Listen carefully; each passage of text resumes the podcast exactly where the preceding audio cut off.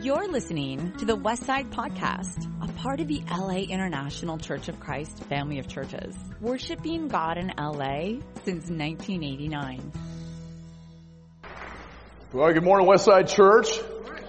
It's uh, an honor to be here. Very excited to uh, have the opportunity to spend the morning with you here today, uh, along with my incredible wife, Jacqueline Marici.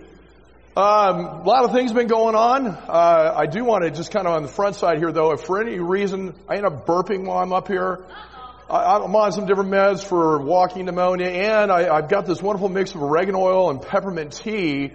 But there is a nice side effect to that. So it's not being disrespectful. It's not me uh, letting you know how much I enjoyed my meal. But anyway, there you have it. So we've got that out of the way.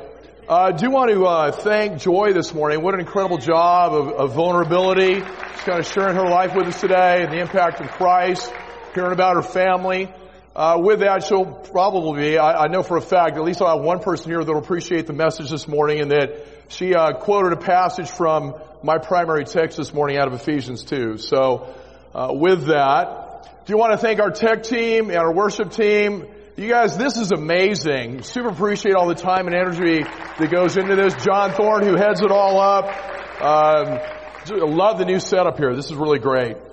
We'd like to open up with a prayer though, so we could uh, go ahead and bow our heads. Uh, I think many of you may have heard too uh, about the uh, junior Canadian hockey team up in Canada. Uh, what, what, an incredible tragedy there. So I want to take a moment to pray for that, the family members up there as well. Father, I just thank you for this morning the opportunity that you give us to come together and worship you. I so appreciate walking into a room like this knowing that uh, there's one thing and one thing only that unifies us, and that's your son, Jesus Christ. Uh, I love the diversity we have in our church. I love the fact that there's so many boundaries and walls that take place in this world today, but Jesus, you do such an amazing job of breaking those down. Uh, you demonstrated it with your own life and a willingness to go to the cross, not to just die for a few people, but for the entire world. And Father, we're grateful for that gift. Uh, as we uh, go to the message this morning, please fill me with an extra portion of the Spirit. Help me to get through it with my voice. And uh, beyond that, God, I just love you and so impressed and amazed by the way that you love us on a daily basis. It's in Jesus' name I pray. Amen. Well, um, you're going to have to bear with me on one other thing this morning. Um, I am a grandfather, so this is my little grandbaby. May not be able to hear her, but uh,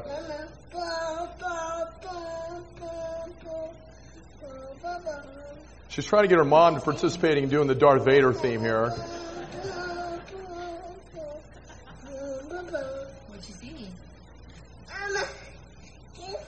She's trying to get her to put down the phone. you know, us parents and our technology, right?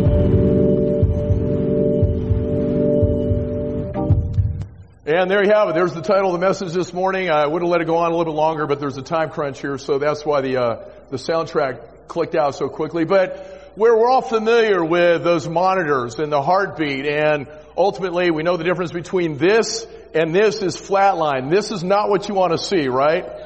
And that's what we're going to be dealing with this morning is just what it means to be alive in Christ. Now, one of the things I'm going to start with is we're all familiar with the tactics the advertising industry uses when it comes to before and after pictures, right? Uh, I've got a few of those for us this morning. This is one of my all-time favorites. Goes back to the uh, 80s, and uh, pretty miraculous change up there in the hair, right? You know, as you can see, it says, you know, hey, reclaim your confidence, eliminate all your bald spots, and it goes on to giving the significance, you know, 100% money back guarantee. And um, it's basically a can of. How many of you have ever seen the cans you use for flocking a Christmas tree? You know, the, you can go to Home Depot and kind of pick those up. It's the same principle. It just basically spray paint with some fibers in it, and um, gives you a full head of hair or not. You know, the, uh, this one may not be quite as clear on the screens, but the before and afters. You know, we got the one minute facelift here, and uh, the next one I think we're all pretty familiar with. I love the tummy tuck. I mean, we, we've got this transformation that takes place just by wearing this belt for a few minutes each day. And um, how many of you are involved in some form of physical activity? How many of you buy the fact that that thing can actually convert you into the, uh, the after picture there?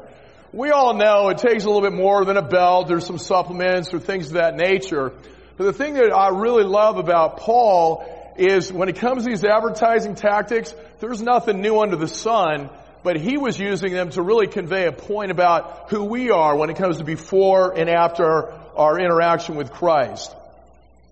Uh, again, primary passage this morning is comes out of Ephesians 2 in verse 1. And what we get to see Paul using this tactic here in this particular passage. In Ephesians uh, 2 verse 1, we've got this before and after. Verses 1 through 3, Paul paints the before picture, before Christ. And then verses 4 through 7, he gives us the after perspective. And then Paul brings it all together in verses 8 through 10 but we'll be able to see the, the goal that he's going after here as we read through this.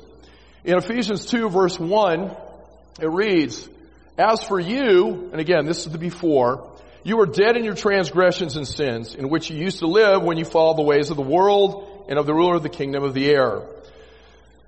The Spirit who is now at work among those who are disobedient. All of us have also lived among them at one time, gratifying the cravings of our sinful nature and following his desires and thoughts. Like the rest, we were by nature objects of wrath. You know, you think about this before picture, as we saw with the uh, one that we just looked at, the uh, the tummy tuck. Before picture isn't very flattering, is it? I mean, honestly, in some ways, it's kind of hard to believe that it could be any worse. First word Paul uses is dead. Ultimately, doesn't get much worse than that when you're dealing with life, right? And he goes on from there. So he says, you know, that we are spiritually dead in our pre-Christ, pre-conversion state. And ultimately, this is the result of our sin. Sin kills. Sin destroys. Sin annihilates. Now, the second part of this picture, he talks about as being enslaved. In verse 2, following the ways of the world, the ruler of the kingdom of the air. In the uh, CE version of the Bible, it says, obedient to the devil at work in those who are disobedient giving into our own cravings and sinful nature. And again, the picture being painted here shows us that we're under the control of three things. The world, the devil, and our cravings, being enslaved to them. Now, in the next, just thinking this through, these are the areas that we're going to focus on as we move forward. These three areas. Paul addresses in this passage the world, the devil, and the flesh. And when it comes to the world, this is what we step out into every single day. Our environment, our culture, all of these things work against God to keep us in sin. And you name the sin, I can probably give you an example how society makes it look appealing, acceptable, and normal. I mean, you look at our marketing campaigns, whether it's billboards, TV, internet, whatever the case may be, they make lust normal. You know, this, this wanting of things that ultimately can be destructive in our lives. Greed. Ultimately, that's what our economy is built on.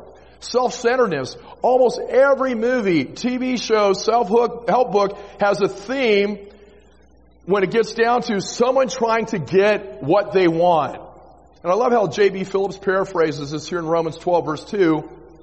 It's a verse that we're very familiar with in the NIV what Philip says is do not be conformed any longer to the, or excuse me, the, the, verse in Romans 12 says do not be conformed any longer to the pattern of the world. What Philip says is do not let the world squeeze you into its mold. And this is the pressure that we're dealing with every single day. Satan loves what takes place in his domain, the world today, and that we have all these things vying for our attention, all these things pressuring us into a mold that tries to keep us separated from God. Now the next one is the devil. Some of you may think, Steve, seriously, come on, man. This is 2018. You're going to be talking about the devil, that guy with the horns and the pitchfork. Uh, no, I'm not talking about the Halloween con- costume. I'm talking about what we actually have to contend with daily. We are going to talk about the devil. Why? The Bible talks about the devil. And Ephesians talks more about the spiritual realm that we live in and its forces than any other New Testament book. Now, I would imagine the next one is something that we all have either heard and maybe in some instances have used at one point in time or another. But that is, the devil made me do it. Pretty well known excuse.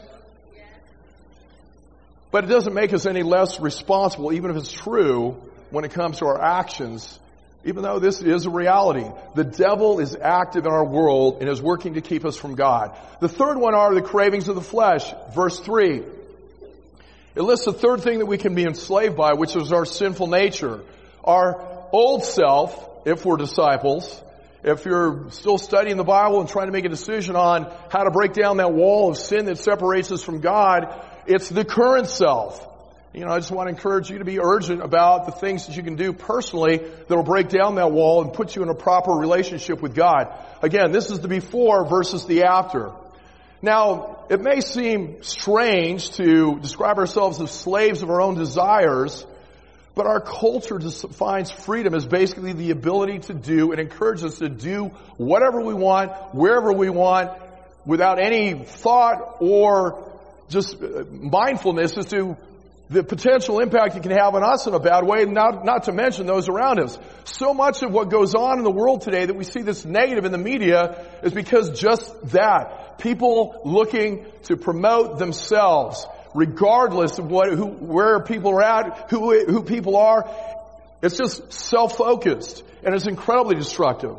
You know, you ask anyone who's ever struggled with addiction or changing or growing, changing habits.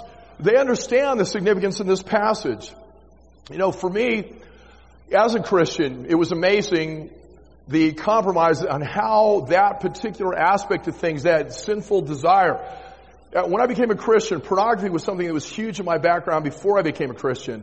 But it was amazing for me in becoming a disciple of Jesus Christ and understanding how that sin, and that covers a number of different areas, the world, lust, Satan, whatever. But really coming to an understanding as to what that does and that being one of the things that Jesus died for was huge. I went the first nine years of my Christianity without an issue, which really blew me away. But I realized with the situation that took place, it put me into, it was basically a transition. I'd been in the East region for nine years, transitioned to Orange County. And, you know, when we were in the East, it seemed like everything was amazing. Everything was going so well. I can't really even remember a whole lot of conflict. But moving to Orange County, the, the situation changed up immensely. Um, I think because of having been pulled out of family and friends and just even some of the situations they were going through, I started feeling this pain, literally. I'd be getting phone calls about what was going on and the situation that was taking place. My parents fell away uh, during this period of time, and that's on them. Ultimately, when it comes to taking personal responsibility for their own salvation, but needless to say, it had a very negative impact on me. And where my compromise started out was I was into bodybuilding years back in the 80s. Um, and I, you know, from time to time I would get bodybuilding magazines for, from a standpoint of the supplements and different workouts and that kind of thing. But the magazines had made a major transition from the early 80s to where I was at then in the late 90s, and then ultimately it's soft porn. I mean, there was so much in the way of women wearing basically nothing. But what, what happened with that compromise is it led to other compromises, which ultimately was internet porn. This is as a minister. This is as a Christian. And this is what this passage is talking about when it comes to the cravings of the flesh and compromises that we can make. Now, the, the upside is, is you can get out of it, but you've got to be able to come to uh, an actual acknowledgement as to where you are. And I'm super grateful for my wife and the people that were in my life at that time that helped me navigate out of it. But these are the cravings of the flesh that are being talked about. I think really understanding that true freedom comes when we are no longer subject to the fleshly desires that are so incredibly self-destructive. You know, and ultimately when it comes to three you may be focused on one of the three. It really doesn't matter which one of the three or all three when it comes to blaming thing, blaming the things that we do, the sin that's taking place in our life, but really understanding that all three are operating to keep us in sin and death and separated from God. All three work to keep us from God.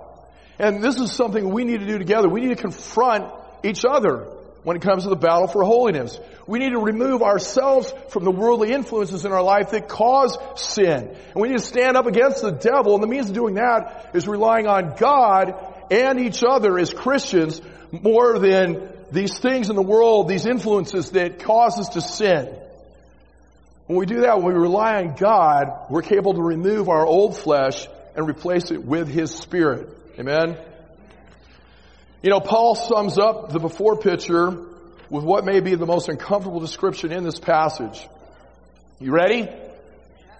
Each and every one of us was an object of God's wrath. Ouch. I don't know about you. I don't particularly like the sound of that. It's not super encouraging. But again, keep in mind, this is our old self prior to coming to Christ. We were by nature's objects of wrath. And you think that through. What a terrible place to be, especially when you're looking at this all-powerful, almighty God in heaven to be an object of His wrath. Wrath is a strong word. It means God's holy anger against sin and the judgment that results. And that is the word Paul uses to describe God's response to our sinful state prior to coming to Christ. You know, we don't talk much about the wrath of God. I mean, have you guys heard about the wrath of God in the last month? Last six months? Maybe have in the last year? Obviously not a topic we're very comfortable with. I can tell by the silence out there today that that's probably the case. But think about this. Maybe it has become politically incorrect, even in churches today. It's probably because we see the wrath of God in opposition to something that we much rather embrace, which is the love of God. So if we're forced to choose I don't know about you, I can say that I've done this. I much rather opt for the love of God than God's wrath. But here's the thing, in reality, the two are not opposites. What did you say? What? They're not opposites? Here's the thing. They need each other. They totally need each other. God cannot be completely loving if he does not hate the things that rob us of living full lives. Similarly, he cannot be wrathful if he didn't care about us, because if he didn't care about us, he would be ambivalent. How, how many of you want an ambivalent God? I mean, it blows my mind that he knows the gradual progression of the hairs on the top of my head as they exit it. That's a pretty detail-oriented guy, right? I don't think that sounds as, uh, that doesn't represent a God that's ambivalent. God loves us. He cares for us. And that's why the two are so needed. You know, I think thinking this through, we've got a quote that was very convicting for me, is that when it comes to that wrath, God's wrath and God's love, says the only person who understands something of the greatness of his wrath will be mastered by the greatness of his mercy. As you sit here this morning, are you mastered by the greatness of his mercy? See, the converse is also true. Only the person who has experienced the greatness of God's mercy can understand something of how great His wrath must be. Timothy O'Brien. You know, I believe the other area that we've become uncomfortable with is the lost. We don't think of unsaved people along the lines of being objects of wrath. Do we? I mean, if we, if we did, balcony up here would be full. And this isn't an indictment. This just needs to be something that we think through. And I think as we're, the longer we've been around as Christians, it's, it's an awesome thing to be able to own that. To know that this, that deed to heaven is something that we own. It's something that we have right now as we sit here. But we can lose sight of the bigger picture. We've got to be careful when it comes to this. We don't really think unsaved people again, are objects of wrath. We've watered down the truth of the gospel, deceiving ourselves into believing that people are generally good, my neighbors are generally good, and God is a just God, so it really won't be that bad for anybody come judgment day, right? They aren't bad people, so God will love them and accept them into heaven and give them grace, right? Well, brothers and sisters, that's wrong. It isn't supported anywhere in God's Word. Paul makes it clear. God's Word says they are dead, they are enslaved, they are na- by nature objects of wrath, but that doesn't mean they're without value. If lost people weren't valuable to God, He wouldn't have sent Jesus Christ to die for us, to die for them. It's because of how valuable they are that Jesus did come for us. To get us out of this state of death, this, this state of slavery, to eliminate the wrath that is against us because of wrong living. And for that, God sacrificed His Son, and we need to be excited about that. Do we believe the lost are valuable? Seriously, do we believe the lost are valuable? See, understanding the true state of people without Christ needs to motivate us to share the good news with them. The harsh reality is that outside of Christ, people perish eternally. People we care about, people we love will perish and they desperately need to know exactly what Paul is talking about in this passage as we go through these next few verses. You know, we've seen what the before picture looks like. Not, not a great portrait, right? Are we ready for the after picture? Verse 4. For me, this, this is one of the most incredible words in scripture. The word but. I don't know about you, but I love reading along, and there are times, you know, that I may feel hopeless. Or there are times where I may feel helpless. Or there are times where I may feel discouraged or overwhelmed. Any of you relate to that at all? And ultimately what it gets down to is how I feel about my relationship with God. Hopeless. Not feeling like I measure up. But this, this, this passage is so incredibly amazing. But God. But God, you're not without hope. Let's take a look at this. Greatest word in the scriptures, but.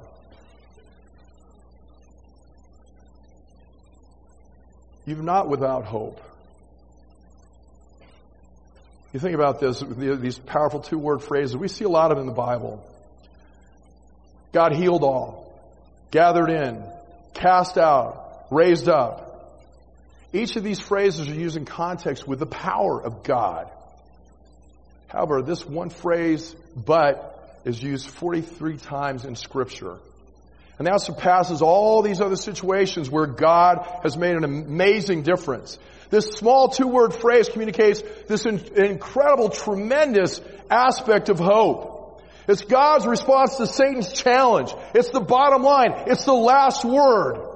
Yes, we were direct object of God's wrath, but God. But God has loved us and He's given us such rich mercy that we were delivered from our condition, our captivity, and our condemnation.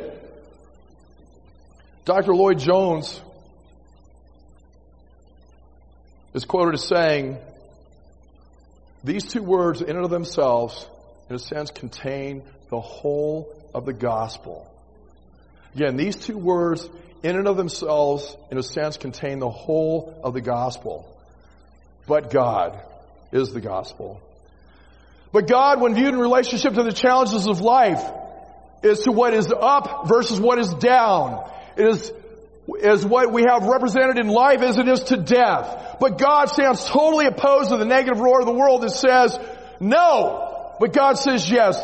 The world says can't, but God says can. The world says won't, but God says will. The world says stop, but God says go. The world says defeat, but God says victory in Christ Jesus.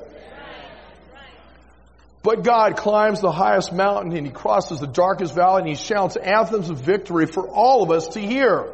And the next three verses describe the change that comes through Christ. This is the after picture, demonstrating the change that takes place through Christ.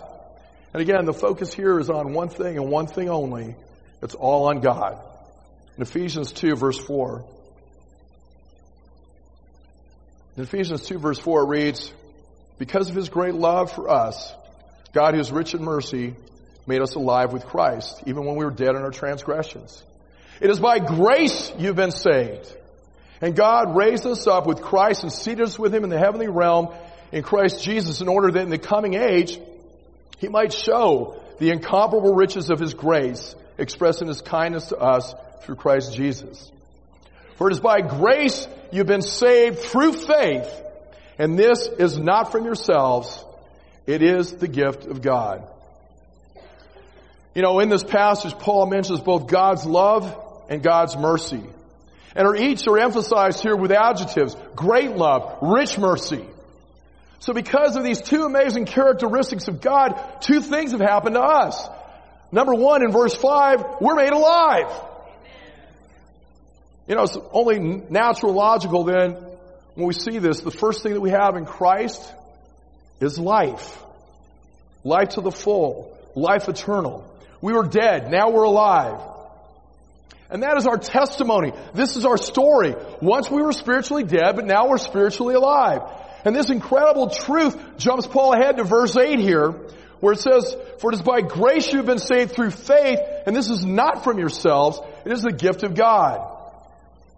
You know, the point that he drives home here is that this entire salvation thing is about the grace of God. It is by grace you've been saved. Salvation, raised with Christ. I think to understand what Paul is talking about here, we need to go back to Ephesians 1, take a look at verses 19 through 21. And what Paul lies out here is something that we really need to embrace as disciples of Jesus Christ.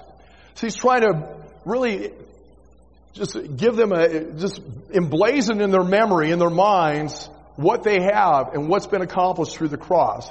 He says in verse 19, I pray you understand the incredible great power for us who believe in Him. That power is like the working of His mighty strength, which He, God, exerted in Christ when He raised Him from the dead and seated Him at the right hand in the heavenly realms, far above all the rule and authority, power and dominion, and every title that can be given, not only in the present age, but also in the one to come. So what we see doing, Paul doing here is directing our focus to Jesus Christ and the power of Christ, the power that Christ has over everything because God raised him up and seated him at his right hand.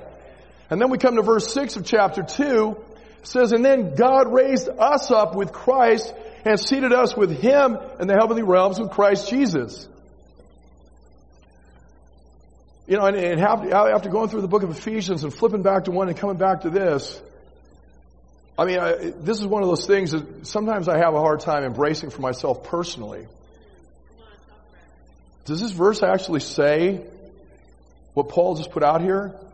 Does Paul, after developing this theme of exaltation of the power that Christ has as Lord of all, does this verse now say that we have also been exalted? It's amazing. That's exactly what it says. God who was unwilling to spare his own son so that we could have a relationship with him. Jesus Christ who was sinless and because of that was able to overcome the grave is seated at the right hand of the Father. And Paul goes on to tell us here, we're exalted right along with Christ. Well, I got a couple of whoops there. Hopefully we're getting a little bit more excited this morning. I know the first half was, you know, I hate being Debbie Downer on the front side, but there is the, the backside, which is a much better place to be. Amen? We are exalted with Christ. What a crazy, incredible view of us as God's children. God has raised us up with Christ. And all the power that Jesus controls is ours to access as well. It's no wonder that Paul began this picture with a focus on the great love and rich mercy of Jesus Christ. You know, and again, just kind of thinking this through, wow, who the heck am I to sit around the throne with Christ, around with God, around God with Christ. Who are we to sit with Christ around the throne? Well, you know what? I know who we are. And this has got to be the thing that excites us. We are God's children. We've been raised up because of God. We belong there. That is where our citizenship is. That is where our loyalty, our life, and our worship belong. Seated in heaven with Christ. Now, you may be wondering, especially if you're visiting here with us this morning, why in heaven's name would God do such a thing? Well, the answer is right in the next verse, verse 7. It says, in order that in the coming ages he might show the incomparable riches of his grace expressed in his kindness to us in Christ Jesus. Why would God do this? God did this so the world can see who He is like, what God is like. I want to ask you a question here. When the world looks at you, do they see the incomparable riches of God's grace expressed in His kindness to us in Christ? When the world looks at you, do they see the incomparable riches of His grace expressed in His kindness to us in Christ? Brothers and sisters, God made us alive with Christ even when we were dead in our transgressions. And it is by grace you've been saved. Now, do those around us see life as verse 5 says? Do they see us focused around Jesus' throne in heaven? If not, why not? When you entered the waters of baptism, you were handed the deed to heaven. When we claim to be God's children, what people need to see is, uh, in us is the incomparable riches of His grace expressed in kindness. You know, one of the things I, I am the most challenged by being in the role I am as region leader and church leader in South Bay and the, the 11 people that Jackie and I disciple is you can kind of get an idea from that as to what our sphere of influence is, right? It's you folk. It's church people. And it's a good thing. I love that. But one of the things I miss about the most about my secular job is not having that sphere of influence. And one of the things I feel that, that I've been very blessed by is really understanding what God has done for me. If someone asks me, well, why are you a Christian? I don't have to think. It's there. You know, it's like, why do you love your granddaughter? I don't have to think about it. It's there. But I don't think we spend enough time connecting our relationship with God and really understanding what God has done for us because when people ask us, are we prepared to answer it? And again, with working in the secular world, it was interesting. In the 80s, before I went on staff, much different environment. You could pretty much do or say whatever you wanted. Re-entering the workforce in 2003, I could not believe the employee handbooks on multiple fronts. But the biggest one was, i was even surprised they knew the word to put it in there, which was any proselytizing in the workplace will lead to dismissal. For those of you that don't know what proselytizing is, it's sharing your faith. Here's the thing. It doesn't matter what comes out of our mouths. Virtually every secular job I had, someone came to Christ. The job that I hated the most out of all the jobs I ever had was working for Yellow Book in 2003. That was the only secular employment I could find initially. But looking back at those six months of hell, and they were very hellacious, my wife will attest to that. Literally, you know, one week I'm doing well and they're having me do the sales meetings. The next week I'm not. My manager's threatening me to go to the GM and let me know that I probably won't have a place next week and this went on for six months. The upside was one of my salesmen became a Christian. Shortly after that, his wife became a Christian. Shortly after that, his teen son became a Christian. Was because me overtly sharing my faith? Not at all. There was a direct polarity between everybody else on that staff. I didn't cuss. Wasn't into the, the water cooler talk about women. The other stuff that went on when we were out on the streets. When my wife called me, on occasion, I've gotten better with this, but on occasion we'd have a fight or something and they'd, they'd hear an exchange, and obviously you're in the office, so you gotta keep the level down a little bit, which is probably good for her. But then there'd be a phone call calling her back and apologizing. You know, and I'd, I'd have guys cuss me out about that. Dude, you're blah, blah, blah, blah, blah. What are you doing apologizing to your wife, man? She needs to come back and call, you know, and all this kind of stuff. But people were able to see a contrast. I wasn't governed by the garbage in this world. And because of that, there's a contrast. And for any one of you that work, you don't have to open your mouth. Just live like Christ. This place would be full. There wouldn't be a question about whose you are or where you're going. So when people look at you and I, what do they see? Do you claim the incomparable riches of His grace expressed in kindness? See, my prayer for you and for myself is that people will see God through us. They'll taste something of God's goodness through us. They'll taste God's grace through us. They'll see God's mercy through us. And that will awaken a hunger in them for more. This brings us to the heart of the gospel and what is often seen as the heart of the book of Ephesians. Ephesians 2 verse 8. For it is by grace you've been saved through faith and this is not from yourself. It is a gift of God, not by works, so that no one can boast. Really is simple. Salvation by grace through faith. What more needs to be said? God's grace offers it. We receive it by faith. And ultimately, this is so we don't go off and think that we're something special, something great because of the exercise of our faith. The verse continues to quickly say, it is not of ourselves. It is by nothing that we have earned.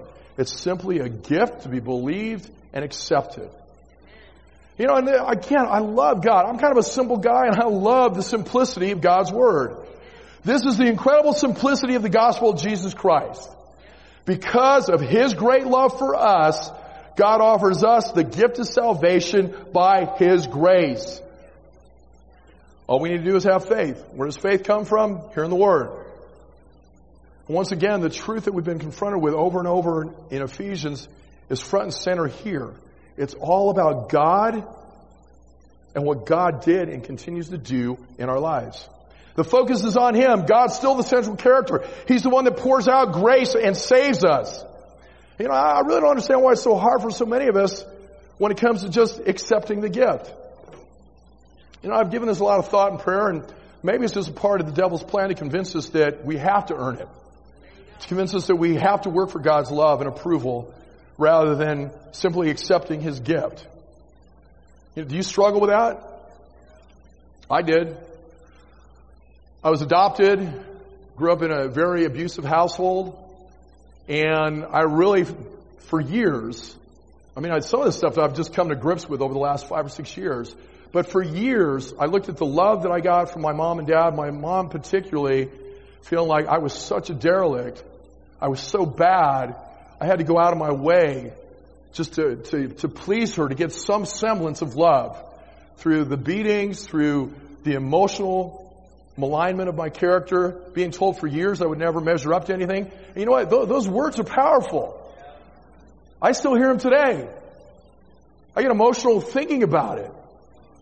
But one of the things that was so amazing was coming into God's kingdom and all of you. I had never been so warmly loved or welcomed, with the exception of my mother-in-law, who's absolutely amazing. it's true. Jackie will tell you she likes me more than her. I, you know, whatever. Excuse me. Sorry about that. But just thinking that through, God reestablished my self-esteem as to who I am in God's eyes.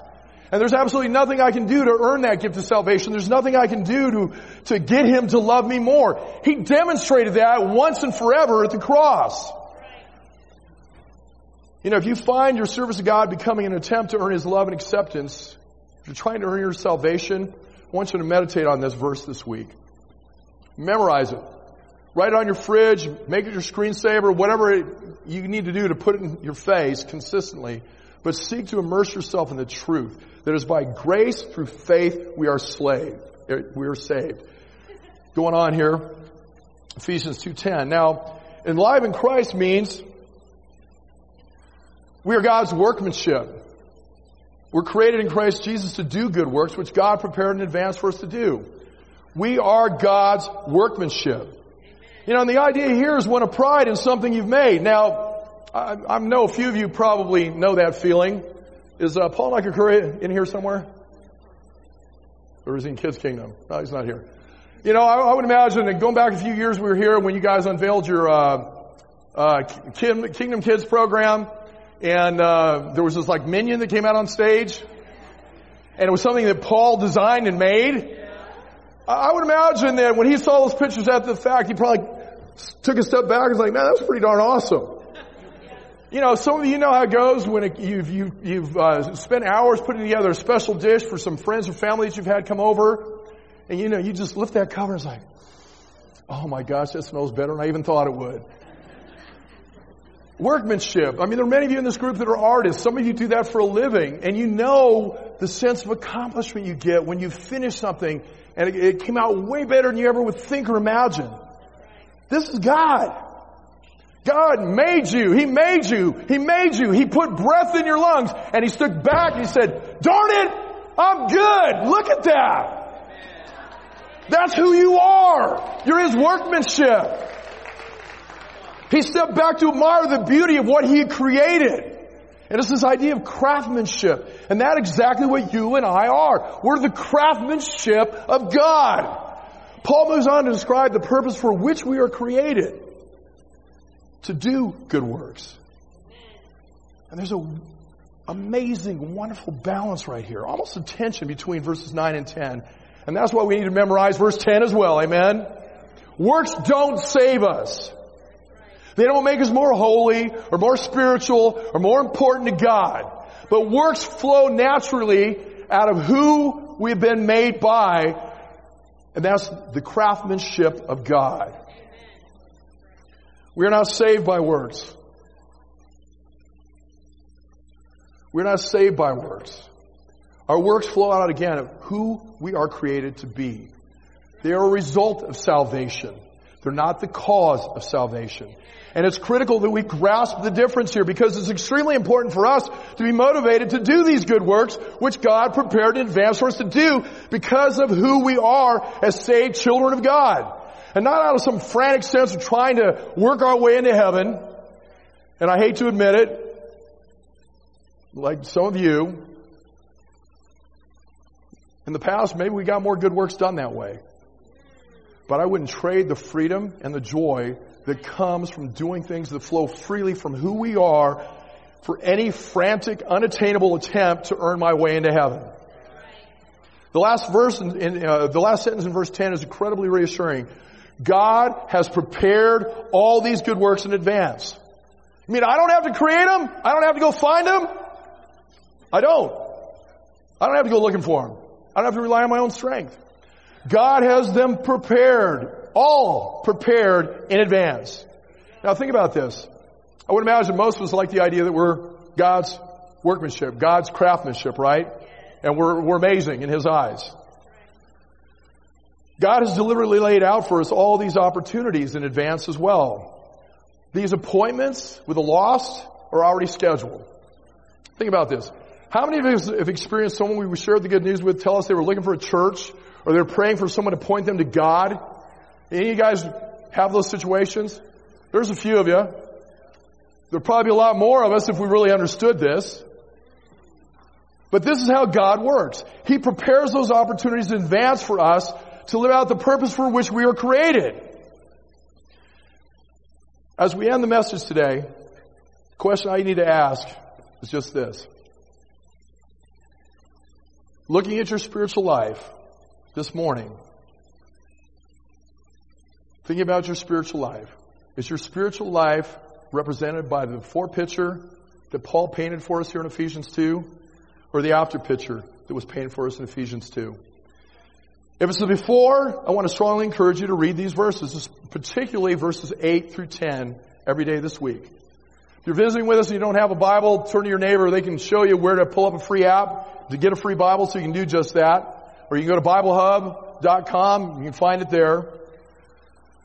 But my prayer is that God's Holy Spirit would reveal to you what those verses mean for you personally. And then finally, with that understanding, as that we are this amazing workmanship, craftsmanship of God, that we are, we are to be seated with Christ around God's throne.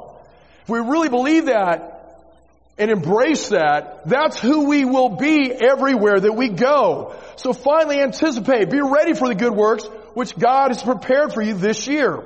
Take your focus off yourself and look around to see what the opportunities God has for you to show others the incomparable riches of His grace expressed in His kindness to us in Christ so we can express it to others.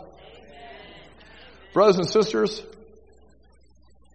please take a moment today to reflect on who you were, that before picture, before you came to Christ, and the wall that separated you from God was broken down and then rejoice in what you've become because of the way God is. God is alive, Jesus is alive, and each and every one of us through Christ are alive now for life to the full and eternity. God bless. You've just listened to the Westside Podcast. For more information about our ministry, please visit thewestsidechurch.com or laicc.net.